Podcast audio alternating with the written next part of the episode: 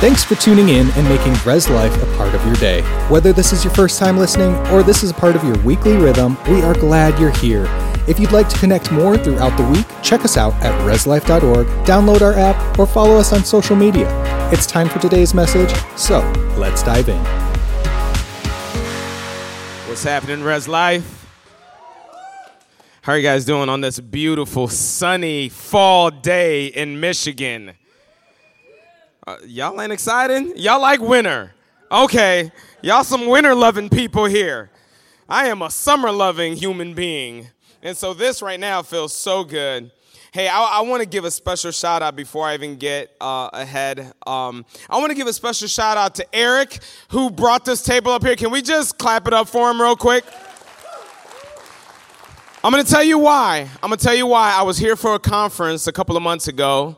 Actually, it was just last month and I was on stage, and the speaker was coming on stage, and they brought this table out for him. And he was like, Hey, I, am not gonna need that table. Can you grab it for me? This is one of the most heaviest tables I've ever lifted in my life. So, Eric, God bless you, because when I tried to pick this up, I almost had a hernia. I was rethinking my whole life. You ever picked up something so heavy you just start having stars? Like, that was not the lights, that was the table. So God bless you. Hey, uh, I, I want to give honor to the pastors of this ha- house, Pastors Dwayne and Jeannie. I know they're not in the house, but can we just give it up to them for their faithfulness?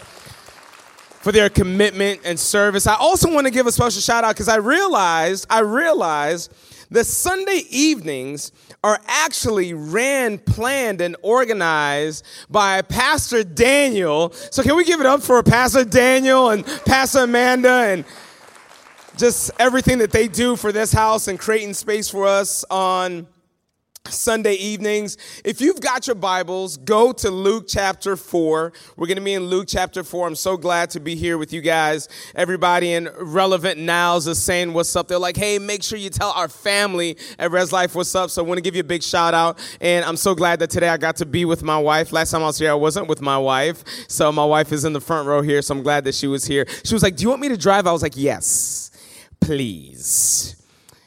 So, we're going to be in Luke chapter 4 and I'm going to pray. We're going to dive in uh, this word. I believe that this is a word. I- am going to teach a little bit. Is that okay today? Today, uh, today I may not be hooping and hollering like I'm here all the time doing. Uh, today, we, are just going to teach a little bit through uh, this text because I believe that there is a word for each and every one of us in this room. Uh, in fact, this was a different message than the one I was supposed to preach. Pastor Daniel, I shared with him the message a couple of weeks ago. I said, I believe this is where we're going. And he was like, Yeah, that's good. And then yesterday, yesterday, before I was sending him the notes of the previous message, something shifted. And I believe that God wanted us to talk about this subject that we're going to be in in Luke chapter 4. So let's pray. God, I thank you for tonight. I thank you for your presence. I thank you that there's no other name but Jesus in which we are saved, in which we have hope, in which we have healing. And so, God, I pray that we will be reminded through this story about the uh, effectual nature of Je- Jesus' life on our lives. Not only through the cross, but by how he lived his daily life. And God, I pray that you may call us forward, inspire us, encourage us, and equip us, Lord, to move forward in your way and in your ways. In Jesus' name, and everybody said, Amen. So I've got three boys, three boys, Isaiah, Elijah, and Jeremiah. Uh, Isaiah just turned 17. Y'all, I got a 17 year old. Help me, somebody. I need some parenting advice. No one prepared me for 17. People are like, oh man, the terrible twos. Talk about the terrible teens. I love my son, but he is 17 years old and testing every piece of my last patience in my body. I love him. And then I've got my 11 year old Elijah. He is my shadow. He's, he was sad because he wanted to be here with me. Then Jeremiah, who's seven. But I want to tell you guys about Elijah. Elijah is a dreamer. Elijah reminds me of Joseph in scripture. Like, he's got these dreams, he's got these visions of things that he wants to do. He's got visions of grandeur. And, every time I talk to Elijah, he's always telling me about what he's gonna do and what he's gonna accomplish. And the beauty about it is, he always includes his daddy in it. I love it. we're driving down the road going to church the other day, and he's like, Dad, um, we should go to Miami. I was like, Yeah, son, we should go to Miami. He was like, Yeah, check on your phone for the tickets. I was like, Well, son, you know, the tickets to Miami right now with inflation and the way my bank account is set up right now. And he's like, Dad, don't worry about it. Because when I start my clothing company and I get wealthy, I'm gonna take you to Miami whenever you wanna go to Miami. I said, Praise God. Hallelujah. Praise God for a son who includes you on his plans. And then the other day, I'm in the living room and he comes and he sits down next to me. He says, Hey, dad, what's your favorite car? He said, But, but, but, but, you gotta tell me the car that you dream about. What is the car that you dream about, dad? And so I got to thinking, I was like, well, I could think about this car. He was like, Dad, make sure it's the car, it's your dream car that you want. I said, okay, son, I want a Bentley. I want to own a Bentley. And he was like, and dad, you will. Because when I become a world famous DJ, I'm gonna buy you a Bentley. I said, praise God for my son.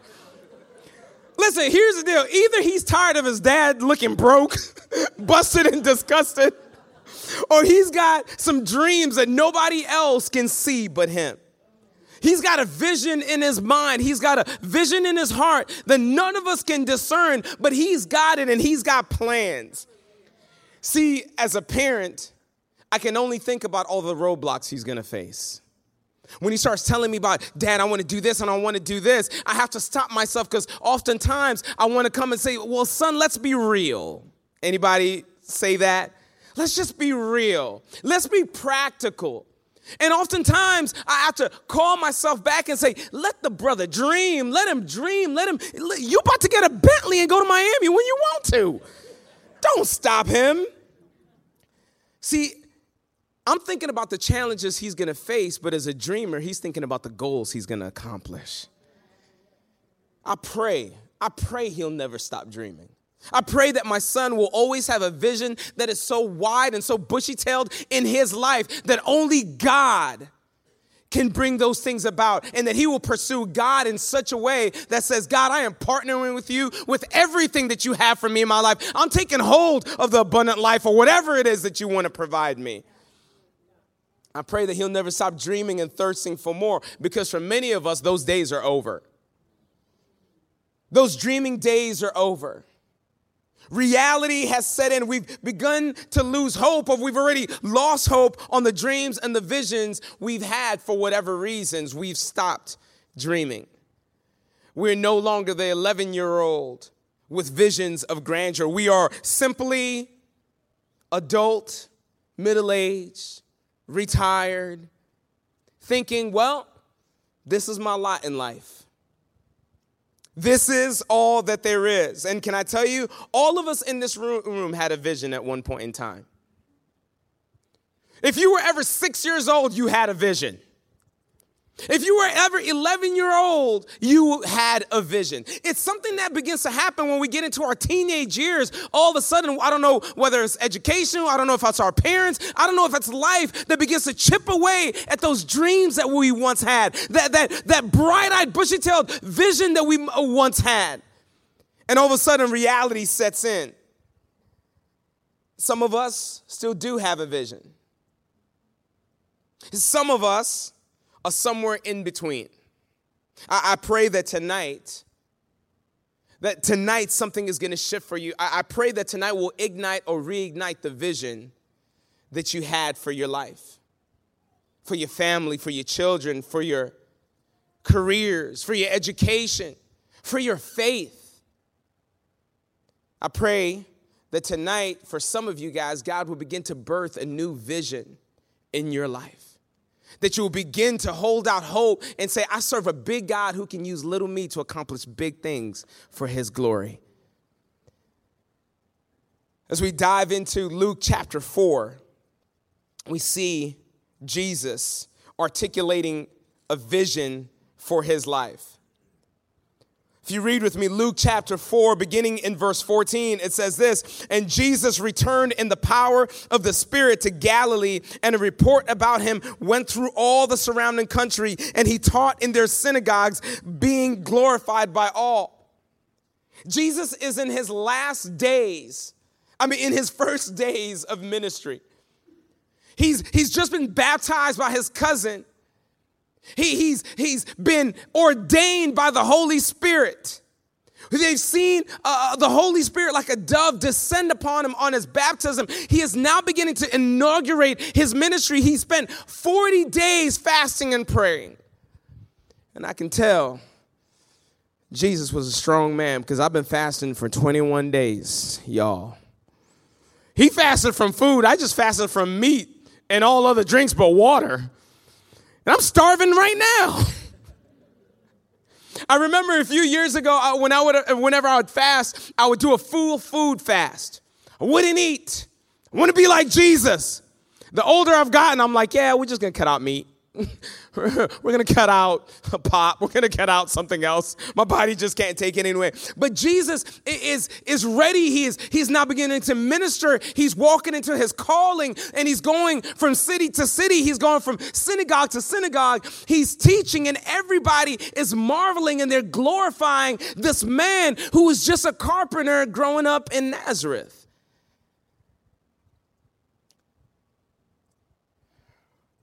Then in verse 16, it tells us this And he came to Nazareth, where he had been brought up.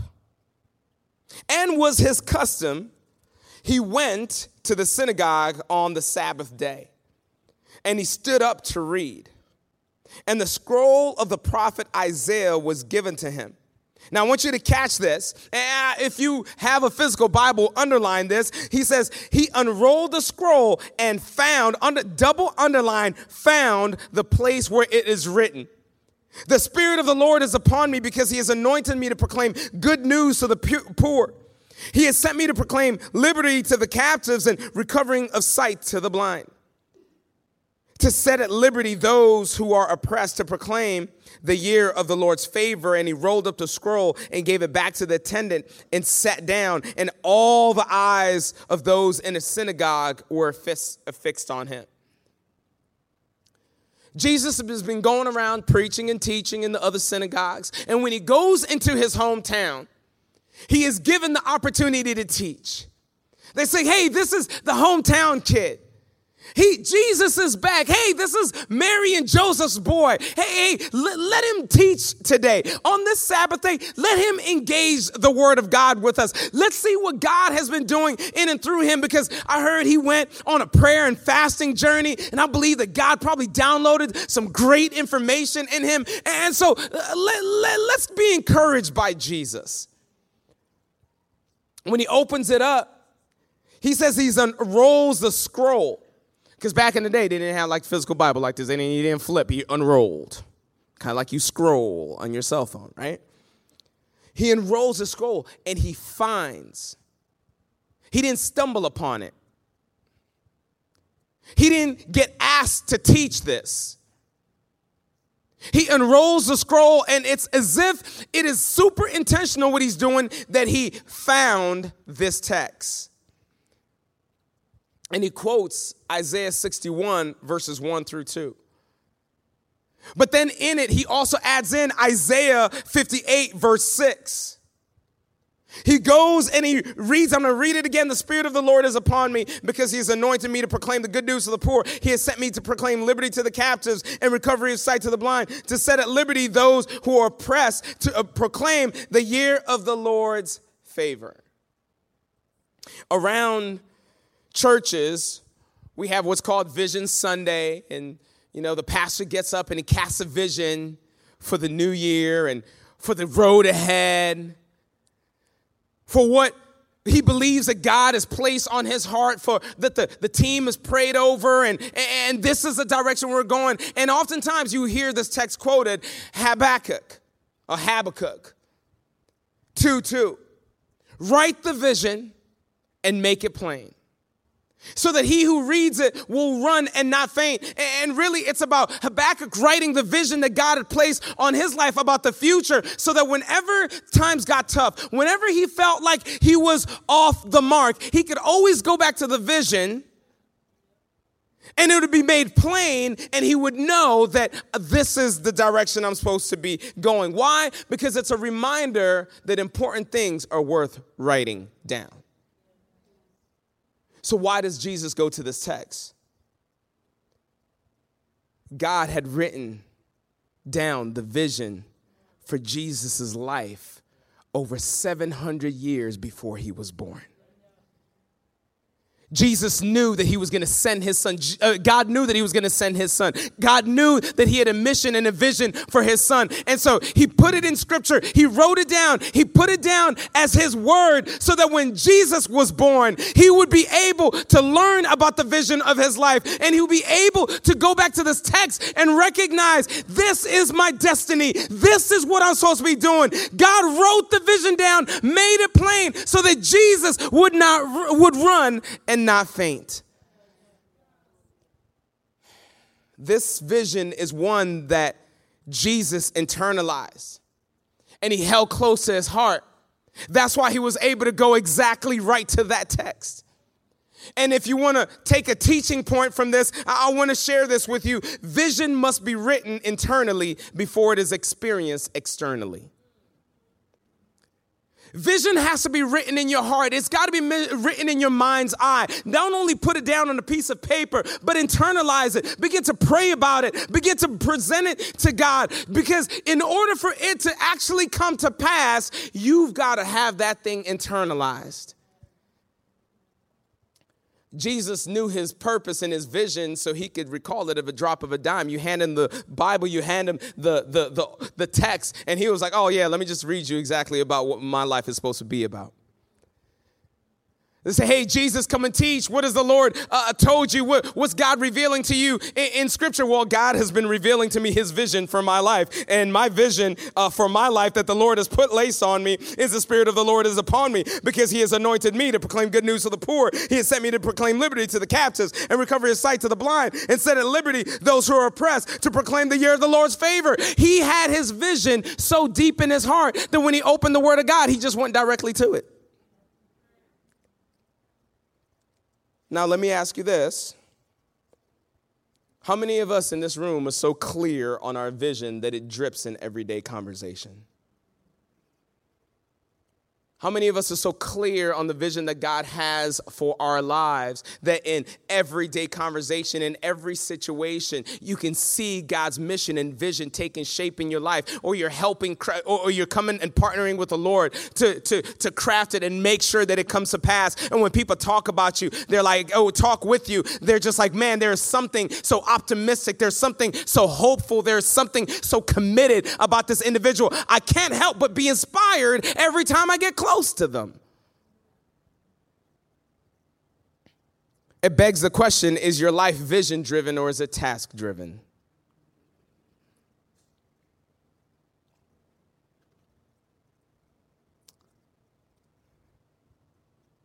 Jesus wasn't just reading this text. He didn't want to just preach a good Sabbath sermon. Jesus wasn't just trying to articulate how well versed he was in scripture. He wasn't trying to prove the fact that he wasn't just a good old carpenter. Jesus was reading this text and articulating this text to them because there was one thing that he wanted them to know. And we find that in verse 21. And he began to say to them, Today, this scripture has been fulfilled in your hearing. This ain't just a good sermon. I'm about to tell you what my life is about to be about. This ain't just a good word. I'm here to show you what I'm going to be about. This ain't me just sharing a good passage in scripture. I'm about to declare to you what my destiny is, what my future is, what I've been sent to this earth for, what I was born for, what I'm destined for. My life is not just task driven. I don't go around just doing things and saying things. I live a vision based life that embodies everything that God has called me to, everything that He's called me to accomplish for His glory.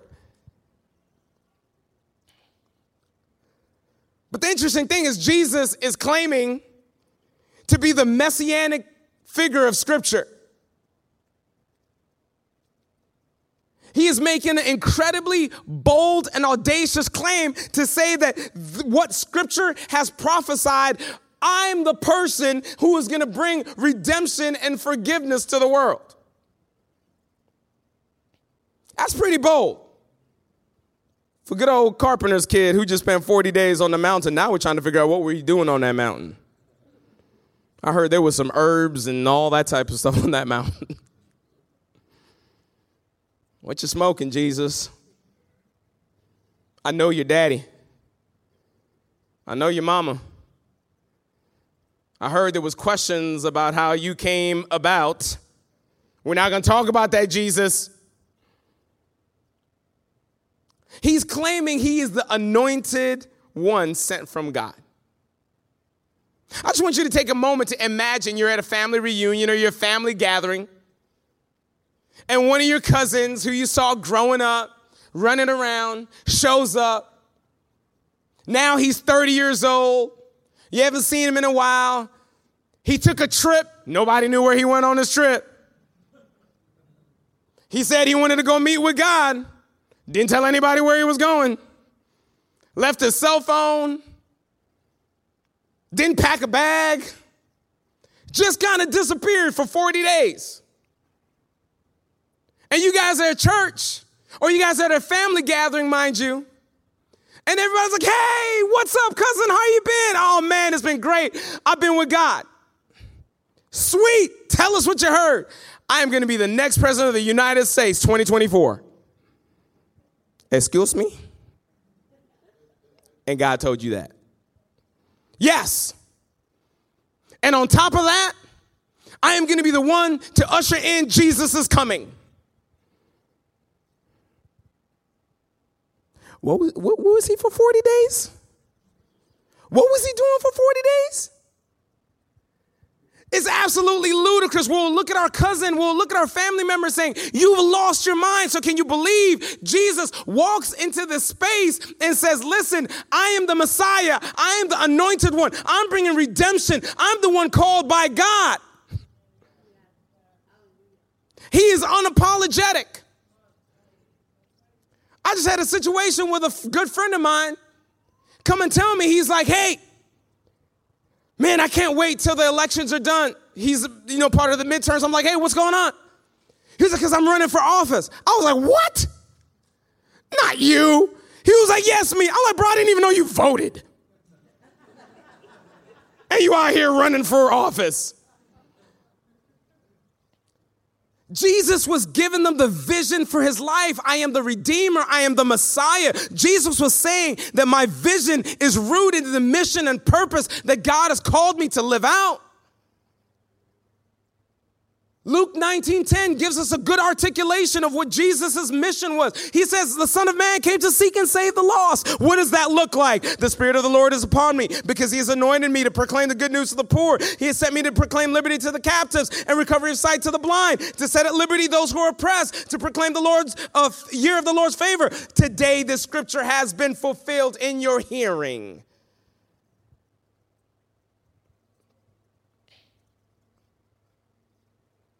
You want to get another lesson out of this? The second lesson that we can learn here is the purpose of vision. The purpose of vision is to provide evidence that the mission is accomplished. The purpose of vision is to provide evidence that the mission is accomplished. You cannot have vision without a mission where you can't have a destiny without a map. You can't have a, destination if you don't know how you're gonna get there. Listen, even my son, my 11 year old, has a mission. He's going to be a clothing brand owner and a world famous DJ. That's his mission. What is the vision? Hook daddy up with trips to Miami and a Bentley. I like that vision. The other day I was like, son, we need to figure out how this is actually gonna happen. What you need? How can I invest in this? The result is I'm gonna take care of my dad. The purpose of vision is to provide evidence that the mission is accomplished. Jesus knew what his mission was. I'm gonna come and I'm gonna die on the cross. I'm gonna seek and save the lost. And as I do that, there's gonna be people who are freed from bondage. There's gonna be people whose sight is gonna be recovered. There's gonna be hope restored to this earth. There's gonna be people at Res Life on a Sunday evening, October 23rd, who are gonna hear the hope of the gospel, recognize the majesty and supremacy of Jesus Christ, and they're gonna all come to faith in Jesus and say, Yes, this is our Lord. This is our Savior.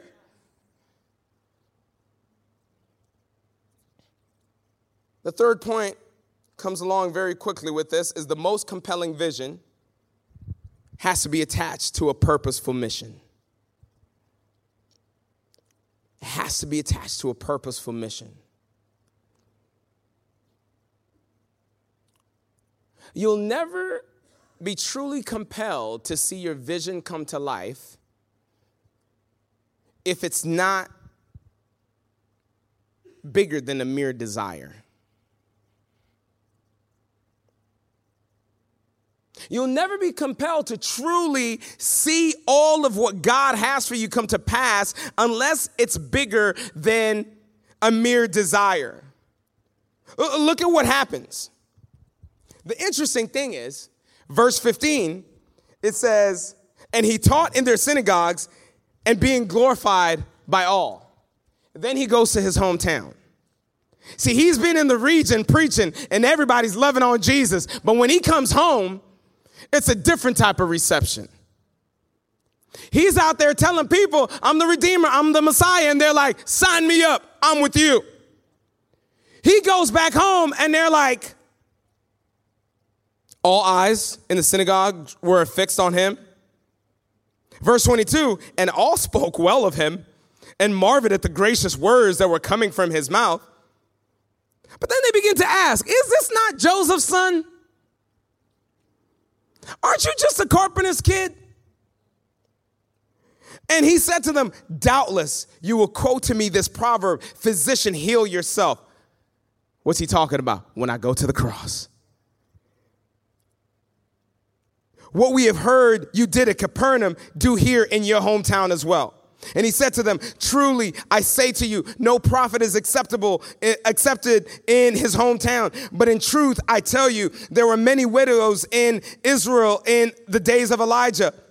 When the heavens were shut up three years and six months, and a great famine all over the land. And Elijah was sent to none of them, but only to Zarephath in the land of Sidon, to a woman who was a widow, and there were many lepers in Israel in the time of the prophet Elisha, and none of them was cleansed, but only Naaman. Okay, now, Jesus, you start in trouble. He's clear on his mission, he's clear on his vision, he's letting them know, you guys are gonna turn your backs on me.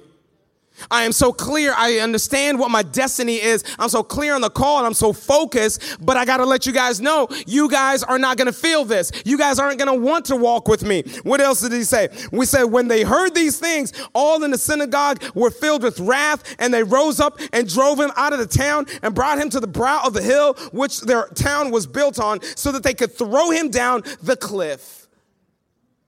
Whew, you will never be compelled to truly see your vision come to pass. Because, can I tell you, every vision comes with haters. Every vision comes with roadblocks.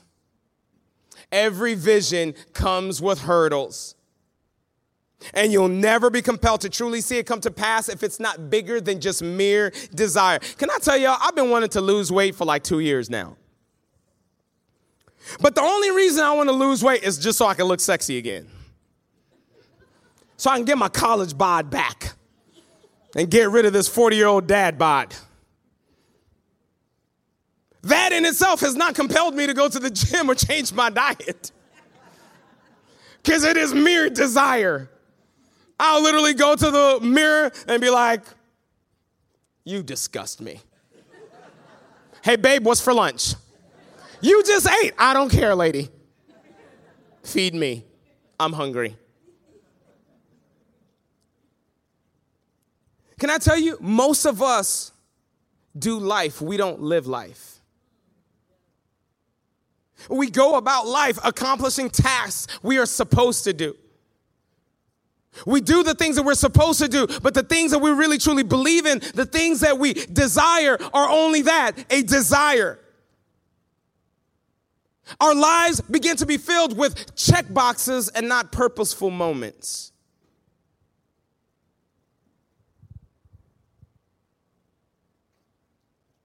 Because most of the times our vision is so broken and it's so lost in the pain of the past and the frustrations and the roadblocks that we've walked through that we've just given up.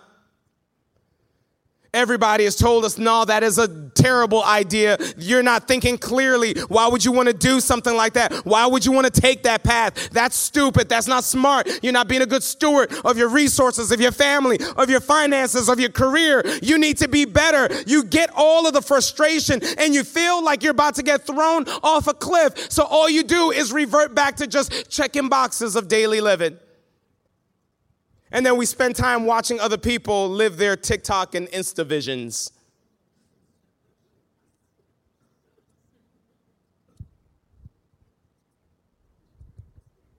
Double tap. I like it, but I really don't because I'm hating because I wish I had that life. Or we get older and start living our vision throughout our kids, and now our kids become the, the, the catalyst of the, the vision that we vicariously live through. So we start forcing our kids into every sport, every drama, every band, every situation because we miss our opportunity. So now we're trying to live through them and we're trying to tell them how to live their lives and where to go and where to work and what they need to do. Why? Because we're dissatisfied because we've lived life just checking boxes. Oh, or worse yet, we get old and grumpy and start griping about others who are living their mission and vision inspired lives. But what do we see? What do we see with Jesus through his life? What do we see through Jesus' life? He released demonic and spiritual bonds.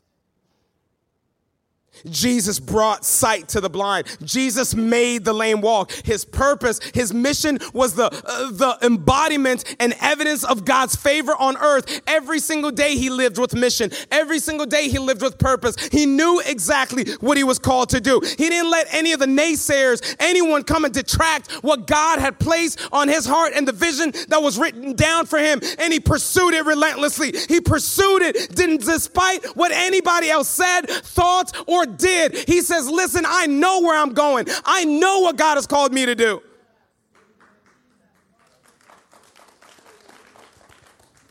So that it's only like five people clapping because they're like, yeah. Everybody else is like, dang, I wish I lived my life like that. I wish I lived my life on vision that way. And because of that, every act of Jesus was a visible revelation of who he was and who he was destined to be. Let me ask you this when we look at your life,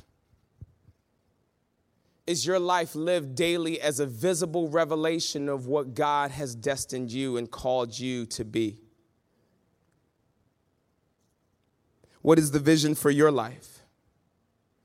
How is it attached to your being and your purpose?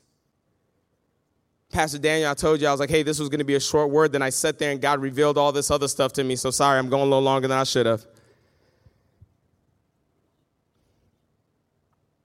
What, what's your vision? How is it attached to your being and your purpose? Let me ask is it a bigger house? Well, is that attached to the mission and purpose of you being more hospitable and receiving more people in your house who you can love on, serve, counsel, pour into? Is it more income? Is your vision more income? Is that attached to a mission or a purpose of you increasing in your generosity and being willing to come alongside and partner with God on his mission or take care of the people that God has called you to sow into their lives so that they can experience the fruit of God's favor through your life? Is it to be able to travel is it part of the mission and the purpose to take the gospel to the nations or learn that the world is more complex than the small bubble of community that you live in? Is it to expand your education because some of us are intellectuals? Is it attached to the mission and the vision and the purpose of you desiring to use your knowledge to pour into others? What's your vision? Can I tell you tonight, I have one simple call for us in this room. Get clear on your vision. Get clear on your vision. Do not live a life full of checked boxes. Live a life that's worthy that when you get to the end of time, God will tell you, Welcome. Well done, good and faithful servant. You didn't just live with check boxes. You just didn't do church. You were the church. You lived church. You lived life with purposeful moments. I put a white hot vision inside of you and you pursued it relentlessly. Get clear on your vision. Jesus got clear about his vision and his purpose. He owned it and lived a vision led life. He lived a purpose driven life. And can I tell you, God has a vision for your life as well, too. And I always begin here. I'm going to share with you some quick tools in the, ne- in the last five minutes that we have together. But can I tell you, every single person in this room, there's one vision and mission that God has for your life that is clear as day. And you'll find it in Romans 8:29 that you will be conformed into the image of his son Jesus Christ. If you're not living your day with purposeful moments saying, Jesus, how can I be more like you? How can I love like you? How can I be more patient like you? How can I be more welcoming like you? How can I be more graceful like you? The first point of the vision of your life should be to conform into the image of Jesus Christ because anything outside of that, anything unattached to that is meaningless and fruitless.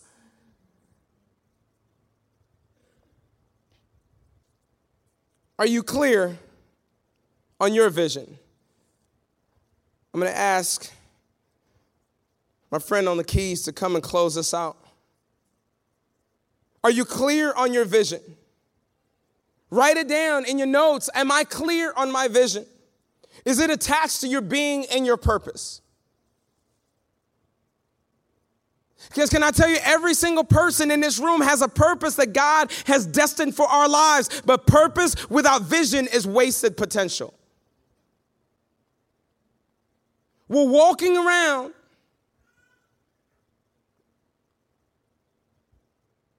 a shell of what God has actually created us to be. Jesus says, I came to give you life and life abundantly, but unfortunately, I see most Christians have never tapped into that abundant life. They live life limited, they live life hamstrung. Purpose without vision is wasted potential, but vision without purpose dies in unmet potential. Some of us have visions of grandeur, but we're unwilling to work on it, like me losing weight. So I dies. Not I die, but that vision dies in unmet potential. But can I tell you, vision attached to purpose is transformative and blessed. We're getting ready to close out 2022. We're in the fourth quarter of the year. There's some of you in this room that had high hopes for 2022. You made it through 2020, you got through 2021, and now you're in 2022. Like, this is gonna be my year. This is the year I'm gonna do the thing. This is the year I'm gonna accomplish that. This is the year that I'm gonna pursue that. And for some reason, for some way, shape, or form, things got in the way, and you found yourself in the last few months of the year wondering, man, how did I get so unfocused? You got time. You got time. They say the greatest time to accomplish anything good is now. And God says, I've got more for you. I got more for you. And maybe you've knocked it out of the park. God is saying, hey, prepare for 2023 because it's coming. And it can be greater than you can ask, think, or imagine if you partner with me, if you walk with purpose. Listen, I sent my son to suffer and die for the redemption of your sins. But remember, Jesus dying on the cross, being resurrected on the third day, has as much to do with saving us from the past, but also calling us towards our future, inviting us into a purposeful life. So, in this final chord, I believe that you can get clear on your vision. There's three things for you to get clear on your vision. Number one, you got to ask God. And the question you got to ask God God, reveal to me who you want me to be. Don't ask God, what do you want me to do? God has already told you what He wanted to, you to do be conformed into the image of Christ. How do I embody that? What does that look like in my life? God, who do you who are you calling me to be? Ask yourself, what is the one thing that would get me up? Trying to figure out what your vision is, what's the one thing that would get you up? What's the one thing that would make you spring up out of bed? Not to go take a check a box, but really compel you to say, Man, I'm living life and I'm living life abundantly. What is that thing that will make you tick? What is that thing that's gonna bring life back to you? That's gonna feel the blood rushing through your veins? Ask God, God reveal to me who you want me to be. Ask yourself, what is that one thing that would get me up out of bed? And then if you want to get clear on your vision, ask others. What have you seen me get passionate about? What have you seen me get passionate about? Because I tell you, Christianity is not some philosophical dream that we talk about and we come to church and we do our prayers and just go back and just live in this uh, euphoria. Listen, it is practical, purposeful moments connected to the vision that God has placed in our lives. Let's pray. God, we thank you. We love you and we honor you. We thank you, God, for calling us to more. We thank you that you have placed eternity in our hearts. God, I pray that we may become dissatisfied with checking boxes. We will become dissatisfied with living less than the abundance that God, that Jesus Christ came to afford us through the cross. Lord, this is not about material wealth. This is about eternal kingdom wealth that affects every area of our lives, that is founded in the person and work of Jesus Christ being made manifest through our lives. May we be the revelation of Jesus to this world.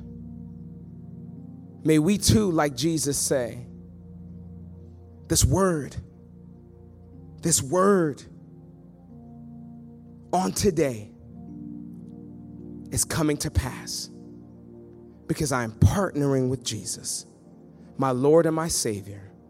He has saved me from, but He's also compelling me to.